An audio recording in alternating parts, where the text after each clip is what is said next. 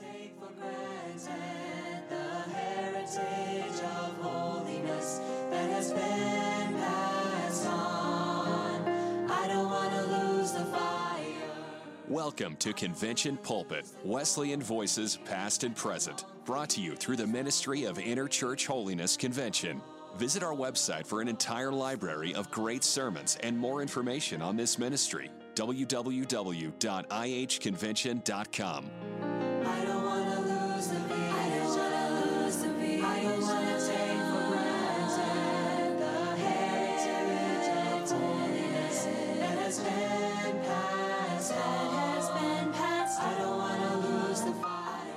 One of the real treasures in the holiness movement has been Noel Scott.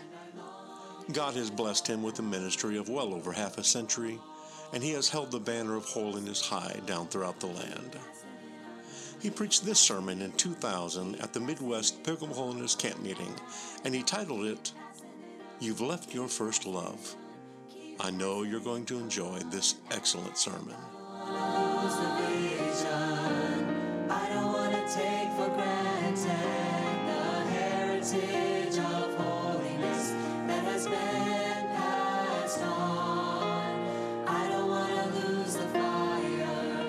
I want to turn to the last book of the New Testament, the last book of divine revelation, Revelation chapter 2, and I'd like to read a few verses at the beginning of this familiar chapter.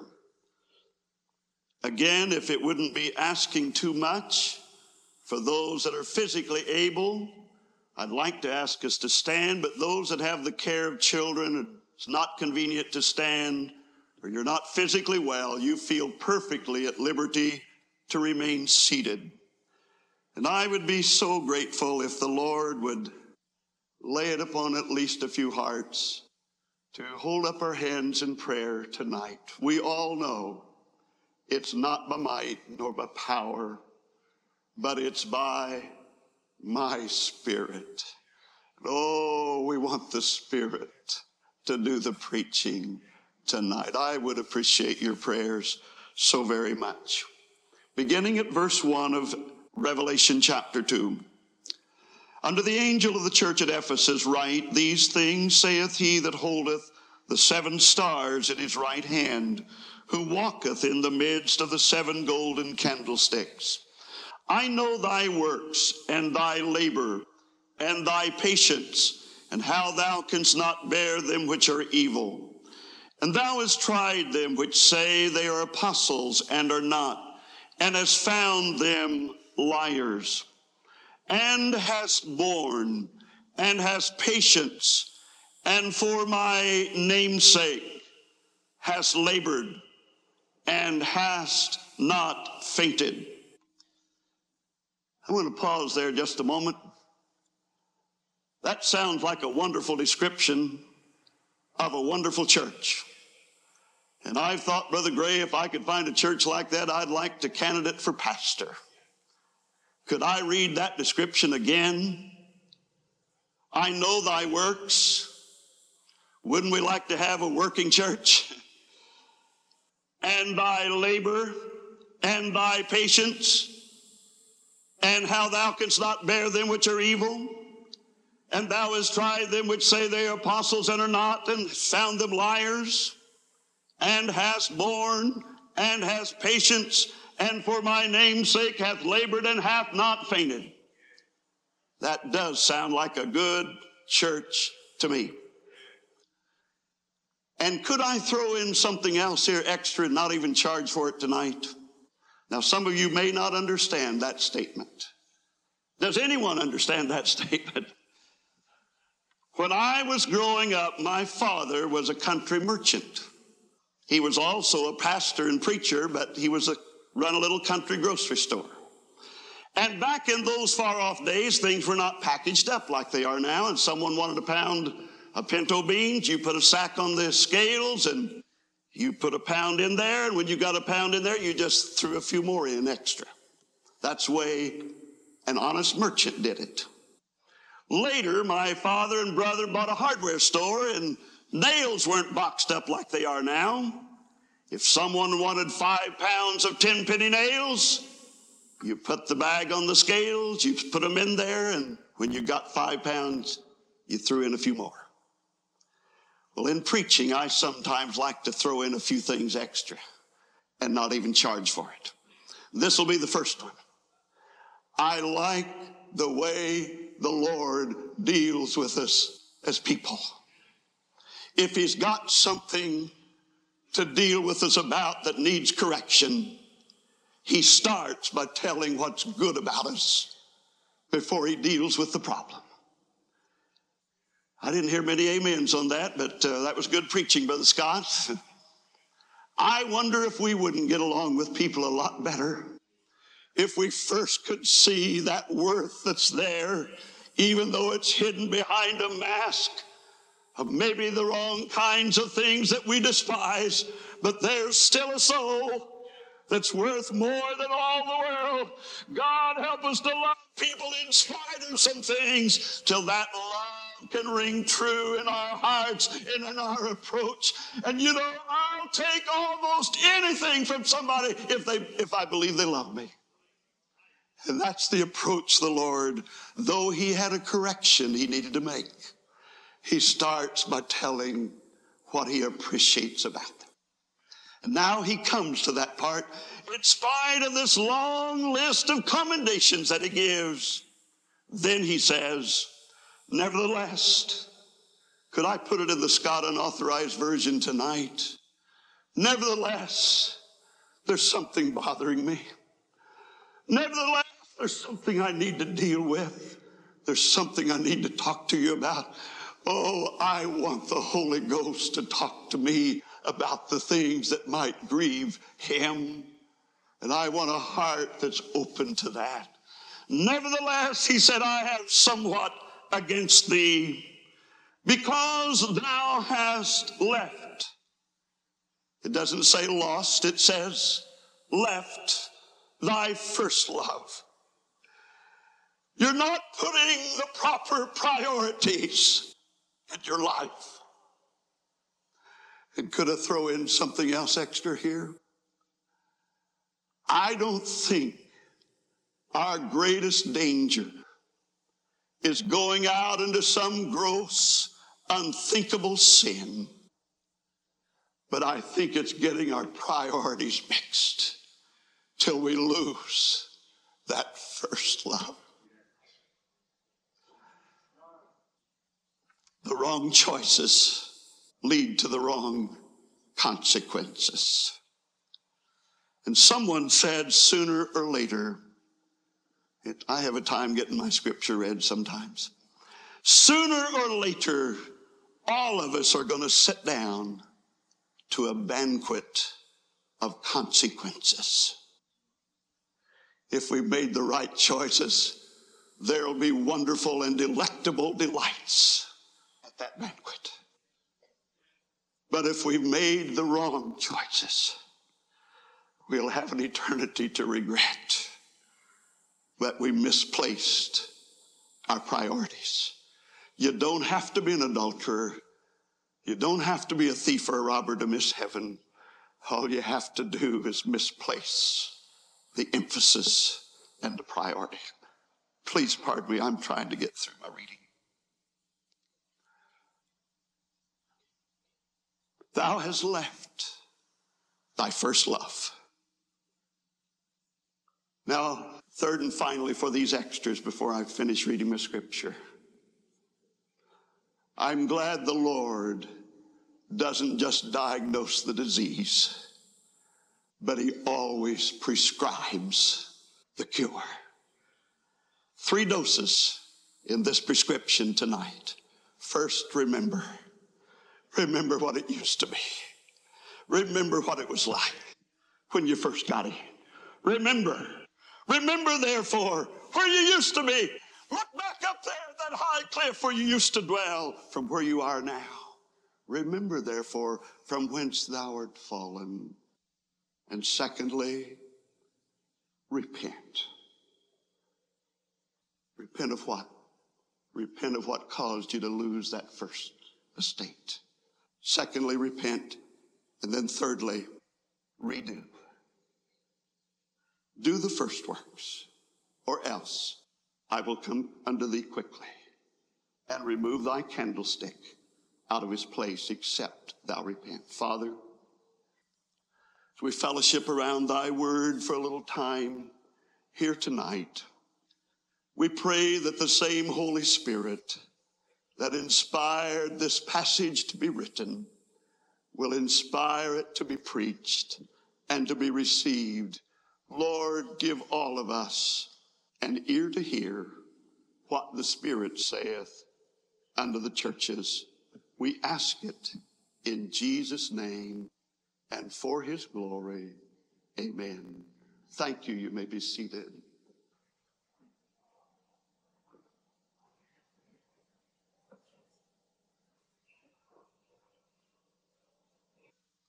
Without choosing a single verse as a text tonight, I would like to lift three thoughts from this passage.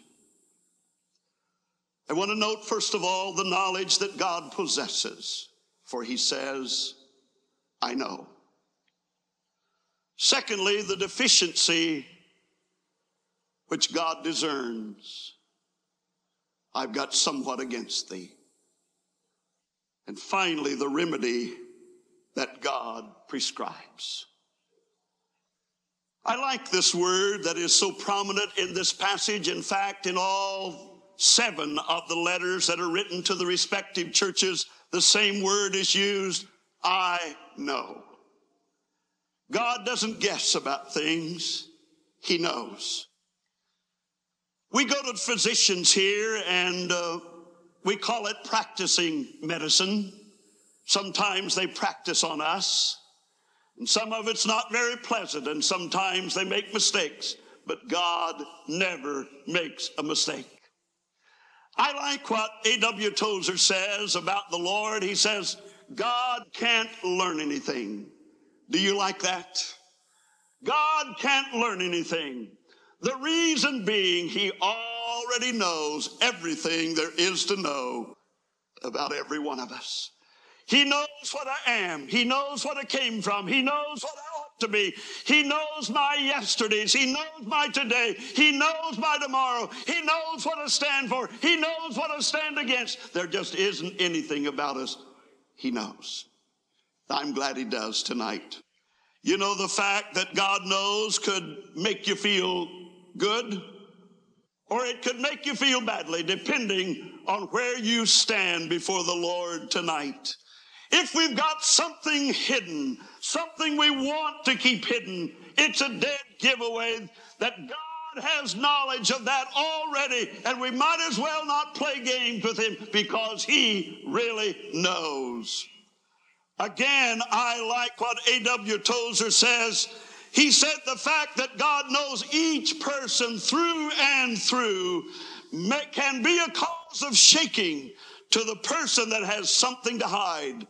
Some unforsaken sin, some secret crime against man or God. The unblessed soul, he says, may well tremble that God knows the flimsiness of every pretext, and he never accepts our poor excuses for sinful conduct since he knows perfectly the real reason for it. The psalmist said, Thou hast set our iniquities before thee and our secret sins in the light of thy countenance. He knows. You remember in the Gospel of John, it says concerning Jesus, he had no need that anyone would tell him about what was in man because he knew. And I'm glad he still does tonight. And I want to tell you something. It's blessed to me to know that God knows everything about me, about you. There's things I don't even know about myself, but he knows. I don't know my limitations, but he does. He, he knows the inner feelings and intentions of my heart, even when people don't. He knows. I'm glad he does. Again, Tozer said it this way to us who have fled for refuge to lay hold upon the hope that is set before us in the gospel. How unutterly sweet is the knowledge that our Heavenly Father knows us completely. Listen to this. He says, No talebearer can inform on us, no enemy can make an accusation stick. No forgotten skeleton can come tumbling out of some hidden closet to embarrass us and expose our past because God already knew. And I'm glad no unsuspected weakness in our characters can come to light to turn God away from us, since He knew us utterly before we knew Him, and He called us to Himself in the full knowledge of everything that was against us.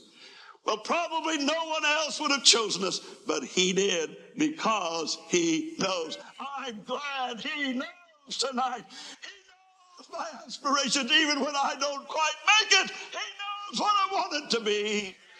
Someone said, I'm not what I used to be and not what I ought to be, but thank God I'm not what I used to be because of the grace of God that reached down and lifted me out of the miry clay. Blessed be the name of the Lord. I'm glad He knows. And to this church, He said, I know. And He knows your church. He knows every individual in the church, everything about every individual. I know you don't have church bosses among the Pilgrim Holiness Church. But I, I, heard a preacher say he'd rather resist, he'd rather fight the devil than fight a church boss. He said, You resist the devil, he'll flee from you. But you resist a church boss, he'll jump all over you. I guess I kind of agree. I'd rather fight the devil than a church boss. But I'm so glad that God knows. And He knows what we're trying to get done, even if we're not getting it done. Praise God for it. You know, it's interesting to me that throughout this passage to all seven of the churches, he makes that statement. But in the second church that he addresses, in verse number nine, I didn't read it, but it's right there close by where you had it open, where he said, To them also, he said, I know thy works. That means he knows what we're doing. And then he says, I know your tribulation. He knows what others are doing to us. And then he said, I know poverty. He knows what we're doing without. He just knows the whole picture. And I'm glad he does tonight. Blessed be God. And he also knows how to remedy every situation that we bring to him. Blessed be his name. Now, just a moment here on a, a bit of word study. There are at least two, there may be more than that, and I'm not informed, but there are at least two words in the Greek language translated, I know. The common one is the word gnosko. It's the word that we use for intellectual knowledge. I know a few facts of history. I know the multiplication tables. I know this fact, that fact, or the other fact. It's just dealing with, with knowledge, cognitive knowledge, pieces of information. I know. But that is not the word that's used in this passage. He's not saying, I've just got a file on you. That's not what he's saying. But it's rather the word oida, which literally means exactness of spiritual perception. You know, sometimes we appear to be better than we are, and sometimes we feel worse than we are. But when the Lord says, I know, it's exactness. He knows exactly where I am. He knows exactly where you know are.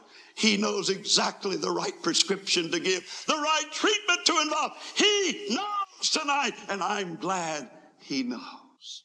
There's times I've been confused. You never have. I, I can just tell by looking at you, none of you have ever gotten confused. Never.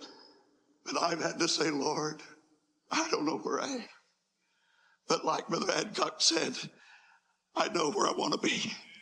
And we can have that settled eternally, and it'll never waver. And the Lord knows that desire of our heart tonight. I know. I'm glad He does. And someone else said that this oida could be loosely translated, being exactness of spiritual perception, could be loosely translated like this I have your picture. I have your picture. Now, probably there are no other people here like me in this respect. I do not enjoy having my picture taken. Anyone else strange here besides me? I freeze up in front of a camera. I'm more relaxed talking to a crowd of people than I am standing in front of one camera. I get a silly grin on my face, supposed to hold it there a while.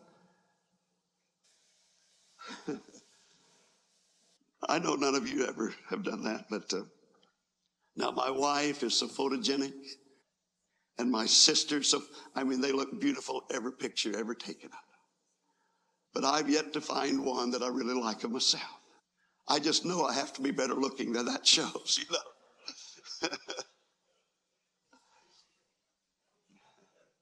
I better get off of that right away.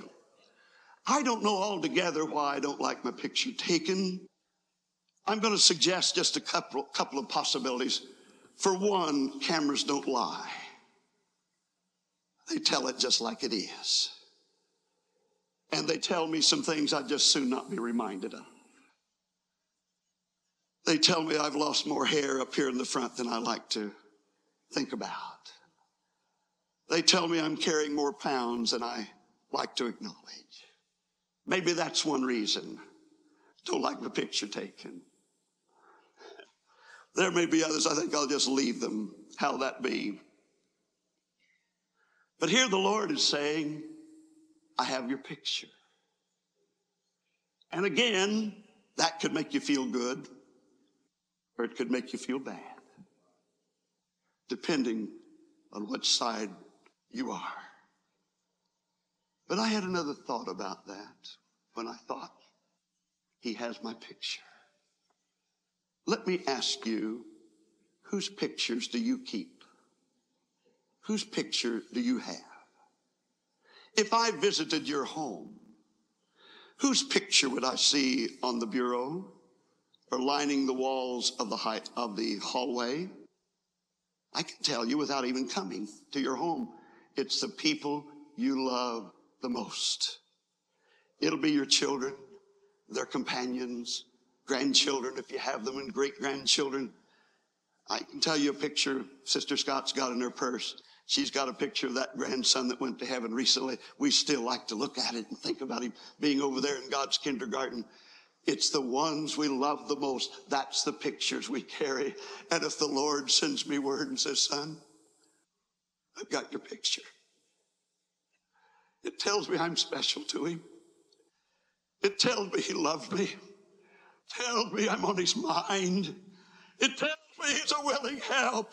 He'll be there as a friend that sticketh closer than he That's the reason he has our picture. Not because he wants to find fault, but because he wants to help us in every area and he keeps our picture. I've even got my grandson's picture on my little laptop uh, screen. When I, every time I boot up the, the, uh, the computer, there he is, riding my little lawn tractor, and I'm walking beside him. Why? He's special. And I know the Lord is looking down on his children tonight because we're special to him.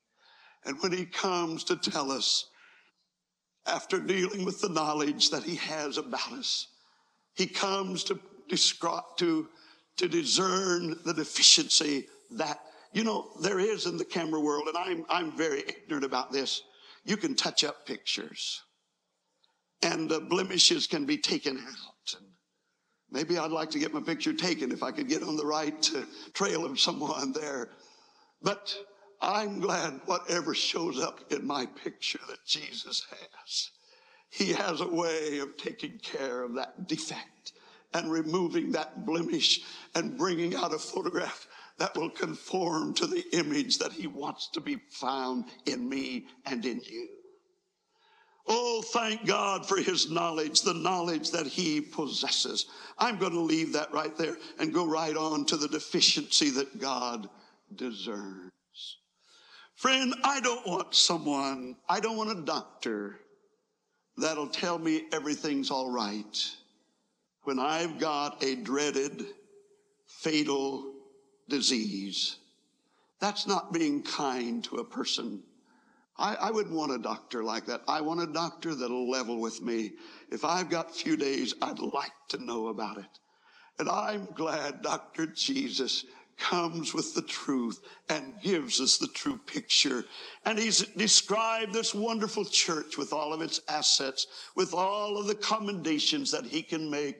But he said, there's something that's happened to you. Friend, if you read the New Testament, probably no church has come up to the, the, height, the dizzy spiritual heights, as it were, that the church at Ephesus achieved.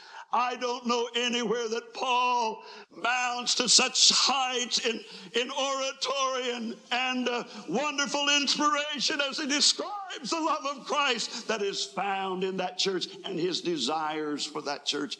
But you know, within 30 years after that, there had come a decline that Jesus had to deal with, the deficiency. Friend, we haven't made it into the city yet. It's wonderful to know that we're saved. It's wonderful to look back and know we're sanctified. But friend, it's another thing to maintain that walk and not be deceived and not let down and not till we lose that first love and fail to maintain the fervency that there ought to be in our hearts and lives. All of you know the story that Vance Havner tells of going to a restaurant. Another preacher had taken him to the restaurant. And he said it was one of those restaurants where it was so dark in there, you could scarcely stumble your way around to find a table. Now, I'm not sure what business a preacher would have being in a restaurant like that, but he said that's the kind it was. But he said after we had gotten seated and were there for a little while, he said our eyes began to adjust and we began to be able to see around much more clearly. And he said the pastor that had taken him there, as they observed how they could see now, one of them said, or he said, Funny, isn't it, how we get used to the dark? And Havner said, I had my message that quick. And friend, a lot of people have made adjustments and they think they've made progress. But what's happened, they've gotten used to the dark. They've gotten used to the cooler spiritual temperature. They've let down so gradually, they scarcely realize anything had happened. For that can happen in lukewarmness. That can happen in our spiritual life. It can happen so gradually that we scarcely realize what has taken place. And he said, You've left something. You've departed. You, you don't love me like you did when you first got in.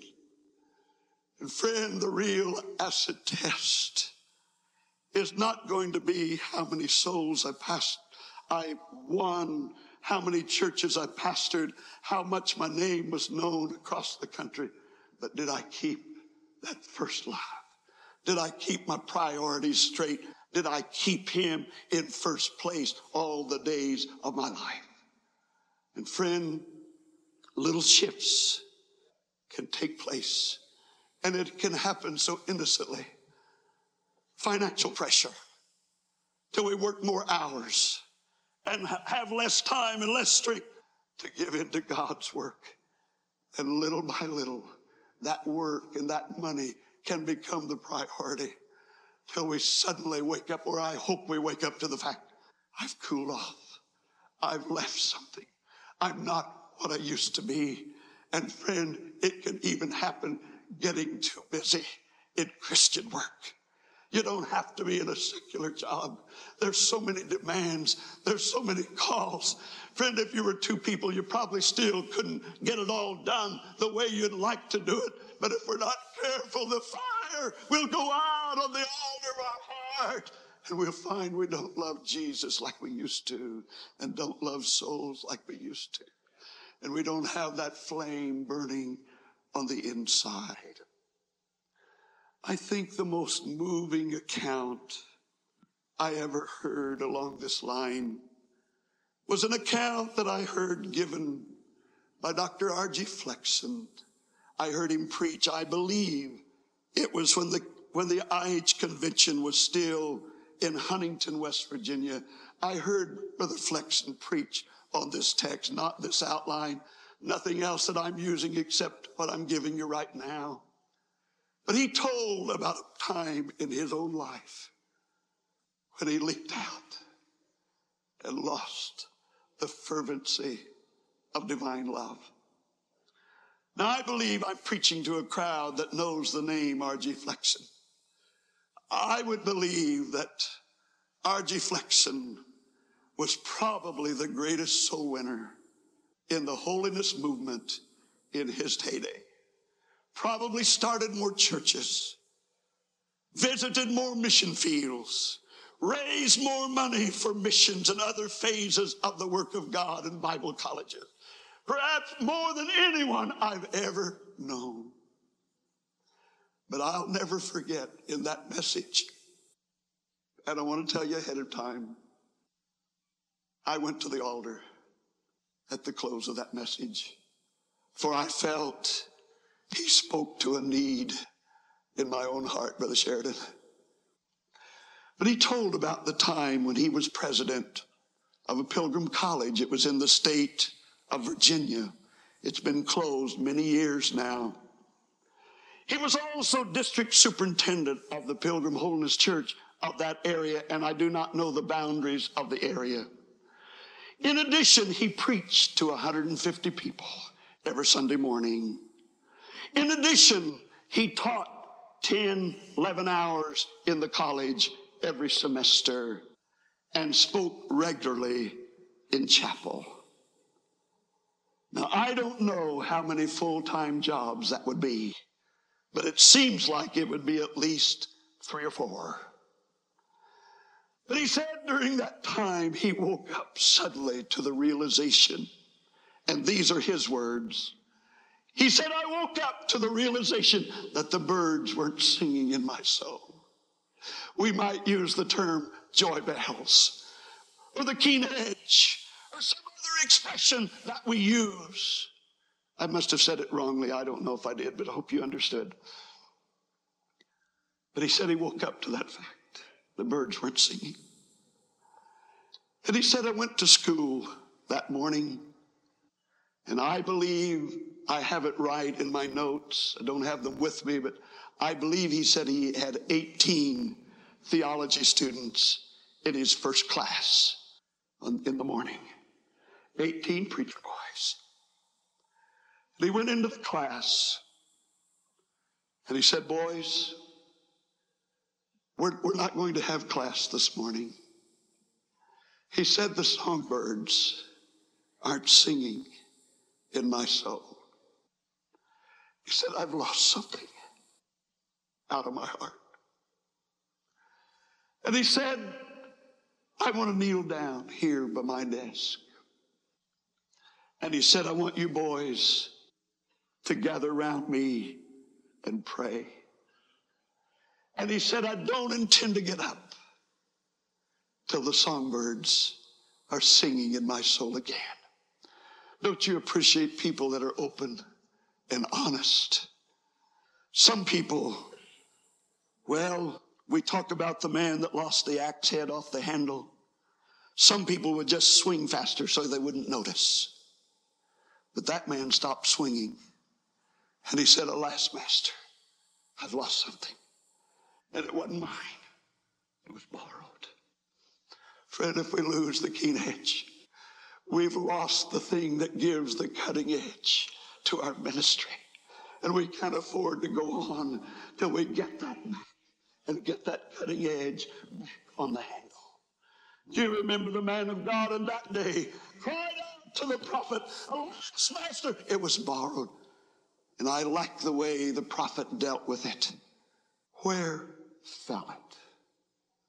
Where did you lose it?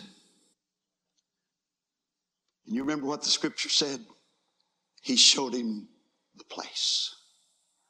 And most of us, if we've lost something, we know where. It's usually the neglect of the prayer closet. It's neglect of taking communion time alone with the Lord. Where did you lose it, Brother Scott? Showed him the place. And you know, it wasn't long when he showed him the place till a miracle happened and that iron did swim. And he reached out and took hold of it again. And soon the chips were flying. He got back what he lost. You know, the old devil would tell us if we lose something, well, you might as well give clear up. You might as well go back to uh, Uh, do not pass go, go directly to jail. You know, you might as well give the whole thing up. You'll I want to tell you something. You can have it better than you ever had it before. That's old precious, and He's there to give us the help we need in time. Blessed be the name of the Lord. The woman that had ten coins and lost one. I like several things about that. Number one, she didn't throw away the other nine. Again, that's what the devil tries to get us to do. And the man that lost the axe head, he didn't throw the handle away. He held on to what he had. Keep doing that, friend. God will restore what's been lost. And that woman, when she realized she lost it, did you notice what she did first? She lit a lamp. She got light on the scene. Friend, if you lost anything, get the lamp out. Get the light out. Look in the light. Let the word of God to our feet. A light. She got a lamp lit. And she began sweeping the house. And I know homes were different then, but I just have to think in these terms.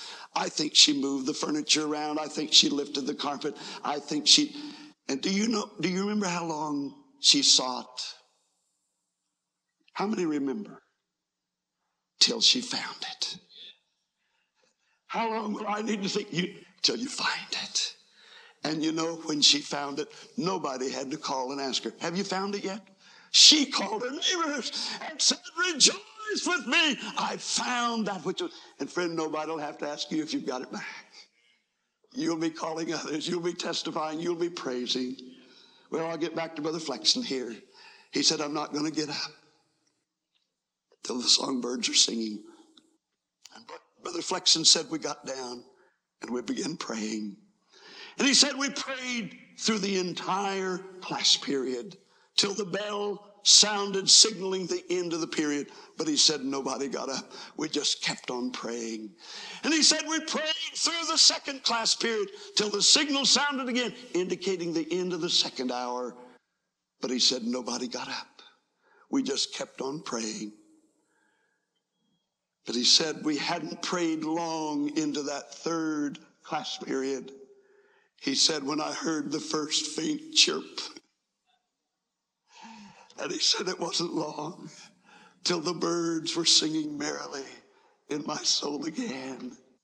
Oh, friend, I'm glad we can get back what we left. I'm glad we can be restored to that first love.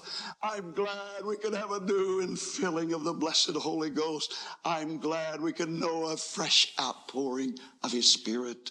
And I think we shouldn't get up till we know it's done. Blessed be the name of the Lord. And he said, Brother Flexon said, when the birds were singing merrily in his soul again, he said, I made a vow to the Lord that day. He said, Lord, I'm never going to get too busy, even in your work. For everything he was doing was the Lord's work. A missionary told me he said, Brother Scott, I can have a missionary service seven nights a week and get lean in my soul if I don't take time for personal, private communion with the Lord. And you can too. He said, I made a vow to the Lord. I'll never get too busy, even in your work, till I lose the songbirds out of my soul. And I have reason to believe that Brother Flexon kept that vow. I had the privilege of being co evangelist with him in what was perhaps the last camp meeting that he ever preached till he went home to be with the Lord. He was somewhere in his 80s. I don't know how far up in his 80s, But I want to tell you that man preached with unction and power and anointing. And that altar, which in my memory seems like it was about as long as this one, would line from end to end, service after service, because the man of God had the, had the power of the Spirit reigning within his soul, and the Spirit used him to bring souls back.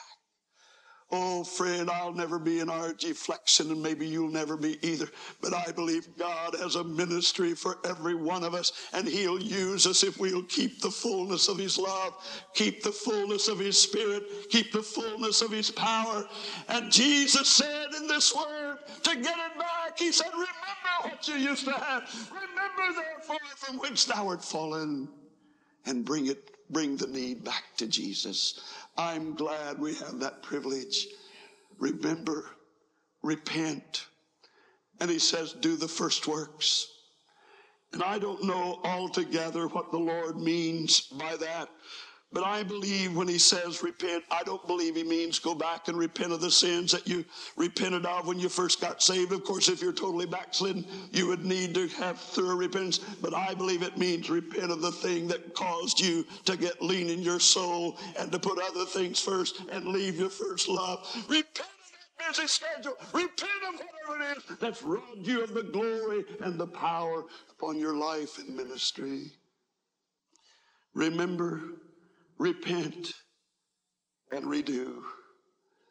I'm glad tonight that the Holy Spirit is here to help every one of us have the kind of camp meeting we need to have.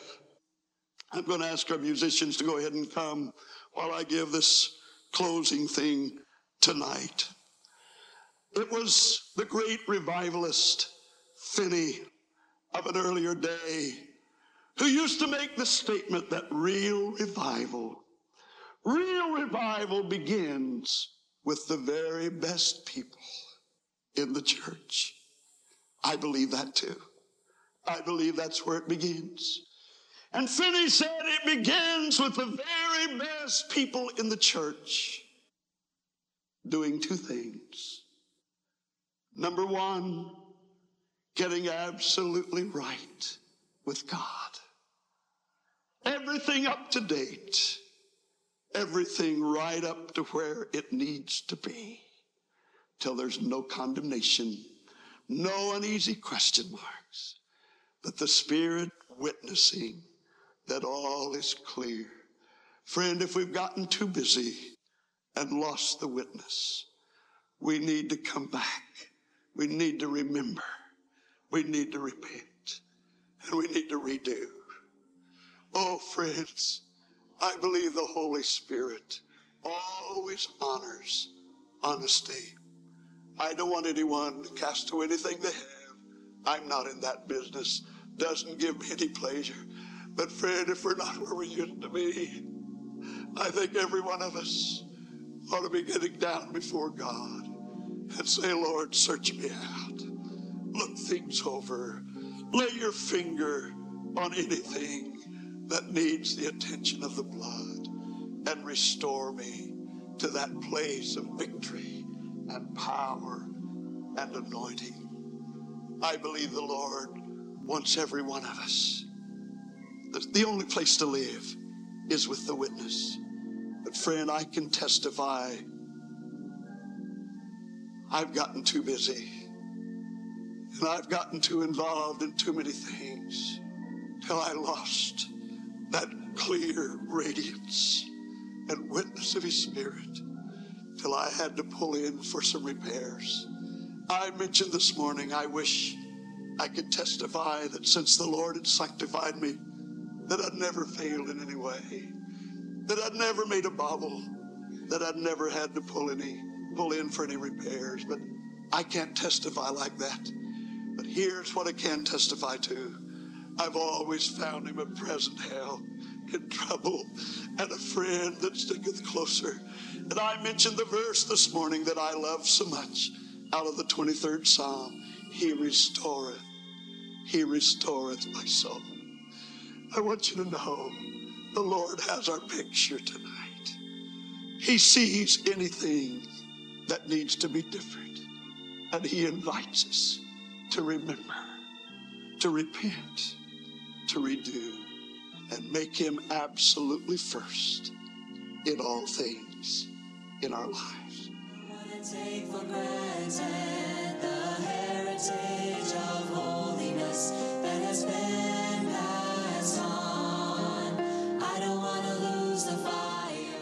Thank you for listening to Convention Pulpit, a ministry of Interchurch Holiness Convention, featuring Wesleyan voices past and present. For more sermons or for more information, visit www.ihconvention.com. This ministry is made possible through the financial support of our listeners. You may give online at ihconvention.com or send your donation to IHC, Post Office Box 99, New Berlin, Pennsylvania 17855, USA. Has been passed. I don't wanna lose the fight. I don't wanna lose the fire.